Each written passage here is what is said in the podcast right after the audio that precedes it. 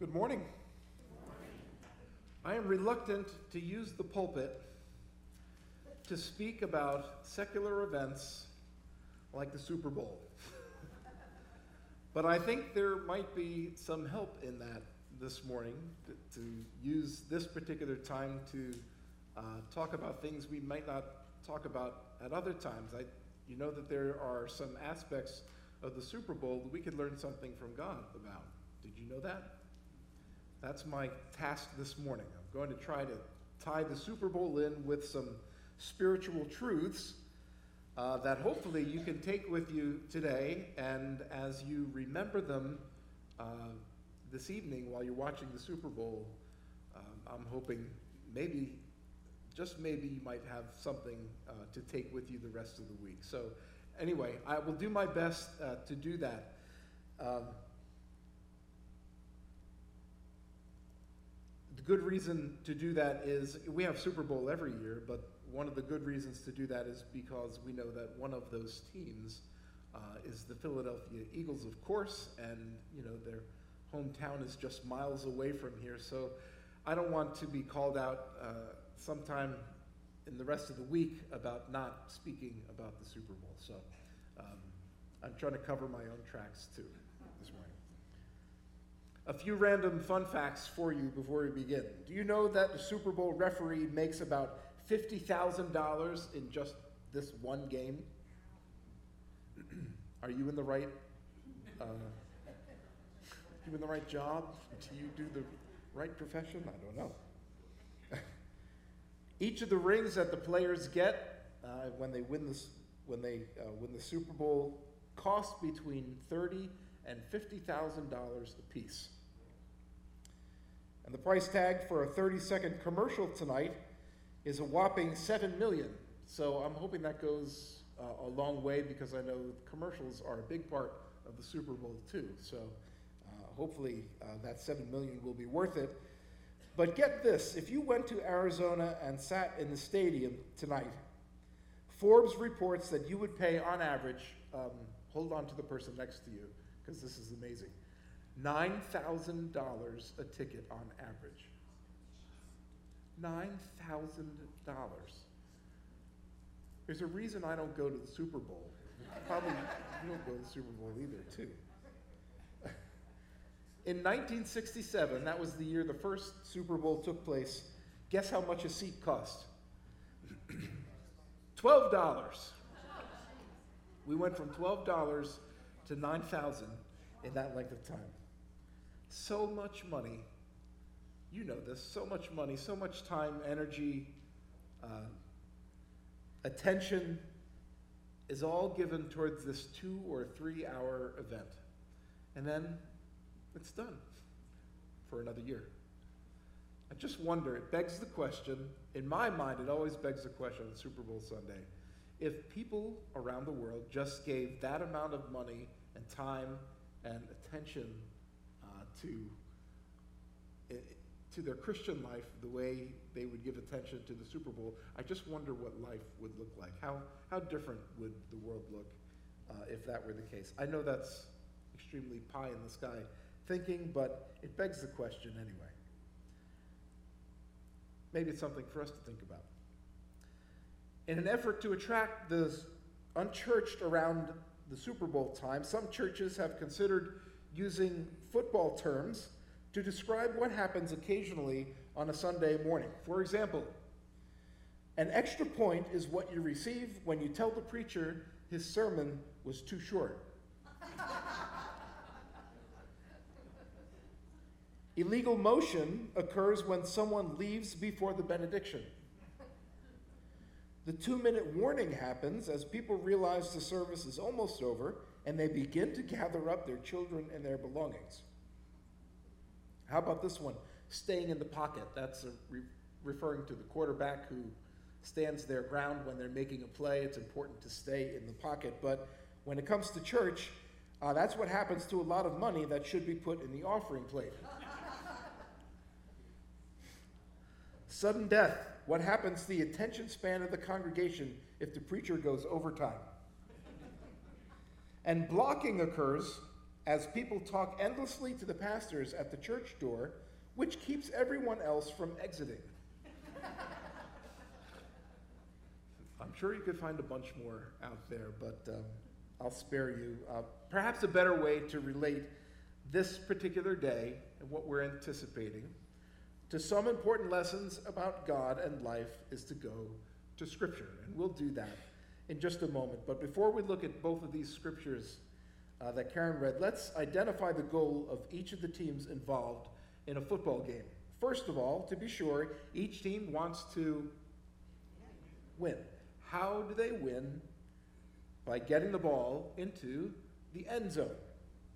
All the striving and the battling that is done is for the ultimate purpose of getting the ball there if you have the football. And you want to get it there as many times as possible. So, the team that gets there most often is the team that wins. All of the other stuff about the game the timeouts, the penalties, uh, the commentary, all the various plays, everything that goes on is a means to an end. It's the end zone. That's the important place of the football game. That is the goal. How do you get the ball into the end zone? Well, there are a couple ways to do it, but most often you can't get around it. There's a lot of running that takes place. Um, even if a receiver goes into the end zone and catches a pass, they had to get there first by running. There's no way you can get around that. There will be a lot of running, and you'll see that tonight as you watch the game. And I think the analogy to the Christian life is easy to make. Sports in general makes a good metaphor for life, and that's why Paul uses them. But life, we know, is no game. As Christians, our life consists of an end zone as well. You know what it is? What's our end zone? Our end zone is death? Life, heaven. Okay, heaven. You said heaven. I thought you said death. I said that's pretty morbid. but no, it's it's life. It's eternal life. That's our end zone. And it's given as a gift. And while it is given as a gift, we accept our responsibility, or should, to live life with the end zone in mind. Our goal is to receive the crown God has prepared, and we struggle and we fight our way toward it in our daily living. It takes some figurative running. Paul encourages us in this first scripture to run to win. And as much as these two teams will use their training and discipline to win a trophy and some bragging rights for the year, how much more should we do the same to win an eternal prize? Paul says he runs with purpose in every step, and that is not shadow boxing. Again, another reference to another sport. What he means is that running to win the prize is a very serious thing. He's not fooling around about it. He's just not beating the air, and that might be said in other scripture um, translations as well. The message paraphrase says it this way I don't know about you, but I'm running hard for the finish line. I'm giving it everything I've got. No lazy living for me. I'm staying alert and in top condition. I'm not going to get caught napping, telling everyone else all about it, and then missing out myself. Our purpose is the same. Our purpose is the end zone. I believe it was Pastor Rick Warren in The Purpose Driven Life. I think uh, most of us have read that. I know the church has been through um, that particular book. But he said in that book that our lives right now are just an opportunity to practice what we'll be doing in heaven for eternity. And if that's true, then it makes sense to use our days as effectively as possible, to strive to live each day with eternity in mind. We know that that's sometimes a challenge for us, but Paul is giving us the encouragement we need to stay focused and keep moving toward the goal that is eternal life. The question for us to think about this morning is what does end zone living look like? Just how do we do that? Back to the football metaphor. In the process of trying to score, the offense has to make progress. They have four chances to move the ball 10 yards. And if they make it, they do it again and again until they get to the end zone. And if they fail, the other team gets the ball. Occasionally, the team who has the ball gains significant yardage and makes a lot of progress in one play, but it is much more likely that with each try, there is only a small gain. Not to worry, with enough of those small gains, which include significant struggle and energy, progress is made. End zone living happens exactly the same way. Sometimes, but not so often in our Christian walk, we make significant and noticeable gains in short periods of time. But it's much more typical that the progress we make only comes after having struggled through the obstacles and problems of everyday life. Sometimes we gain very little yardage. Our faith is constantly challenged. Sometimes we get distracted. We run hard, but the world pushes back even harder. And surely many, if not all of us, have experienced this from time to time. Our perseverance is sometimes tested. Yet the goal remains the same. Just as in 1 Corinthians, Paul says in 1 Timothy 6, much of the same thing. He says, Run hard and fast in the faith, seize the eternal life, the life you were called to. And that will take courage. It also takes something else very important it takes a team. I don't see, as I look around, can't see underneath the choir robes, but uh, nobody's wearing It's a Philly Thing sweatshirt this morning. But we ought to, as Christians, we should have a shirt we should wear every now and then that says it's a team thing to remind us what God intends for us as a church. We're not designed for, nor was it intended by God that we do life on our own. The whole concept of church is something God had planned from the beginning. You recall, probably, the scripture where Jesus tells Peter that he would be the rock upon which God would build his church.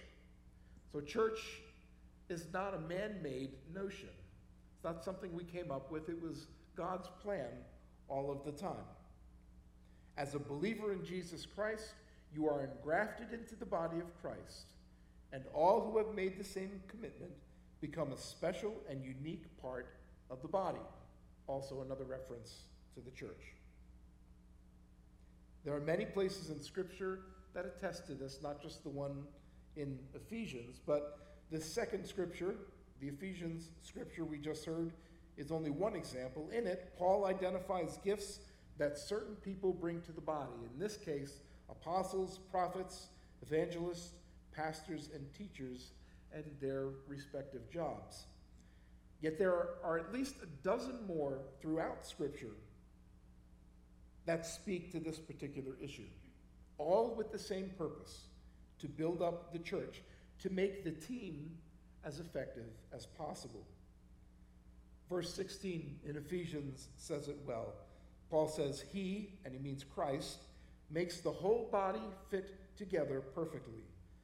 As each part does its own special work, it helps the other parts grow, so that the whole body is healthy and growing and full of love. As we individually run toward the goal of eternal life, isn't it good to know that we have others who will come alongside of us? Others who are on our team. Not only that, God has put each of us together because we have specific gifts that strengthen one another as we practice living for eternity. We're not supposed to do it by ourselves. Inevitably, the winners of tonight's game will speak of how it was possible to achieve the goal of becoming the Super Bowl champions.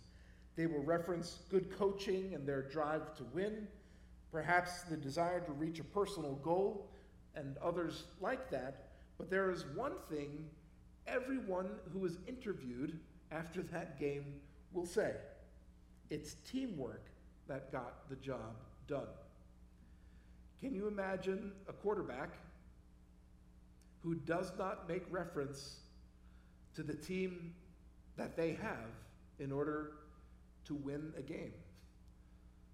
Um, I think that quarterback would not be very well liked in the locker room when they return. But it's obvious that without everyone doing what they learned to do and offering their specific skill in the positions that they play on the team, they would not have achieved success. Again, you can make the analogy. Churches also succeed when everyone on the team, everyone, functions the way God had intended. That's all of us. Success can be defined in a couple of different ways when it comes to church, but generally, what we're talking about is the church that, due to every person using the gift they have to offer, meets the mission of making disciples, meeting the needs of the community around them, and glorifying God. Generally, that's what the church is about. Unfortunately, that is a challenge for many churches. Some people do not know the gift they have to offer. Some need training in how to use their gift. Some, even though they are members of the church, do not even show up to offer their gifts to the body. And to be sure, we all have the responsibility and the privilege to do that. So, if you look around this morning, I think you might see that there are a couple extra places that could be filled with a couple other people on the team, don't you think? Lehman carries a very large membership roll, and yet only approximately 150 show up on a Sunday morning. That's in three services. And I know there are plenty of reasons that some people can't get to church. Some are very understandable. But you need to know that there are others that are terrible. There are terrible reasons not to come to church. And I know I'm preaching to the choir, but I'm also preaching to the proverbial choir because you're all sitting in the pew this morning. So this message is not, this particular part of the message is not exactly for you, um, but it's for the people who are on our team who aren't here. My point is, how can we be an effective team that helps one another run toward the prize when only a portion shows up at the starting line to begin with? The body misses out on being all it can be when the parts of it are missing. However, the church is a very powerful thing when the body, when the whole team is functioning as Jesus intended. We have one another, we make each other better. I hope you've heard that before, because that's the way God intended the church to work. Paul outlined the reasons why we should take a team approach to end zone living. With just one more reference uh, to the football analogy first. In every game, there are two teams, and they are constantly battling it out.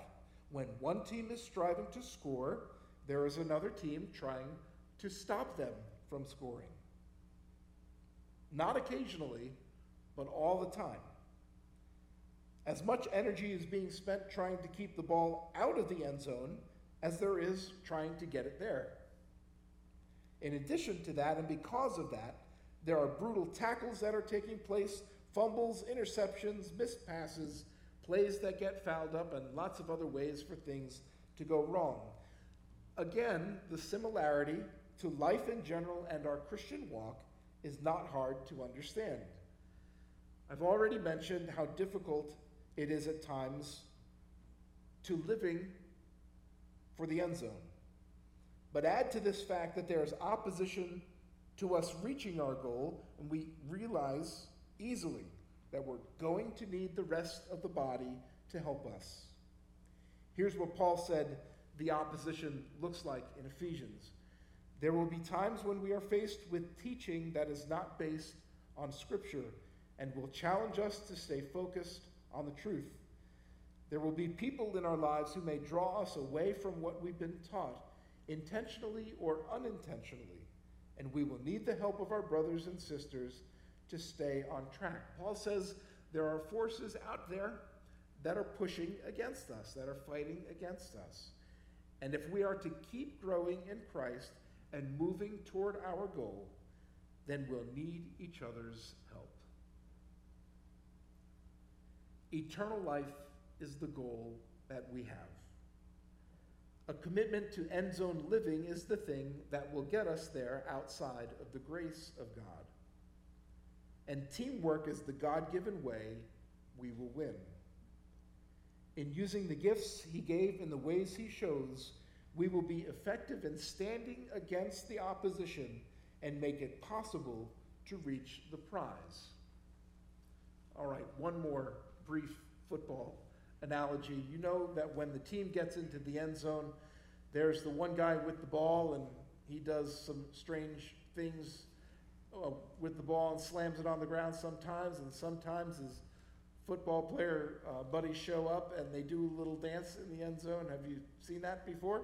Well, maybe that's reminiscent or may tell us a little bit about how we should feel about reaching our own end zone. There should be joy in that, and uh, maybe we can celebrate that uh, together because we celebrate reaching the goal in life we have of being in God's presence uh, forever.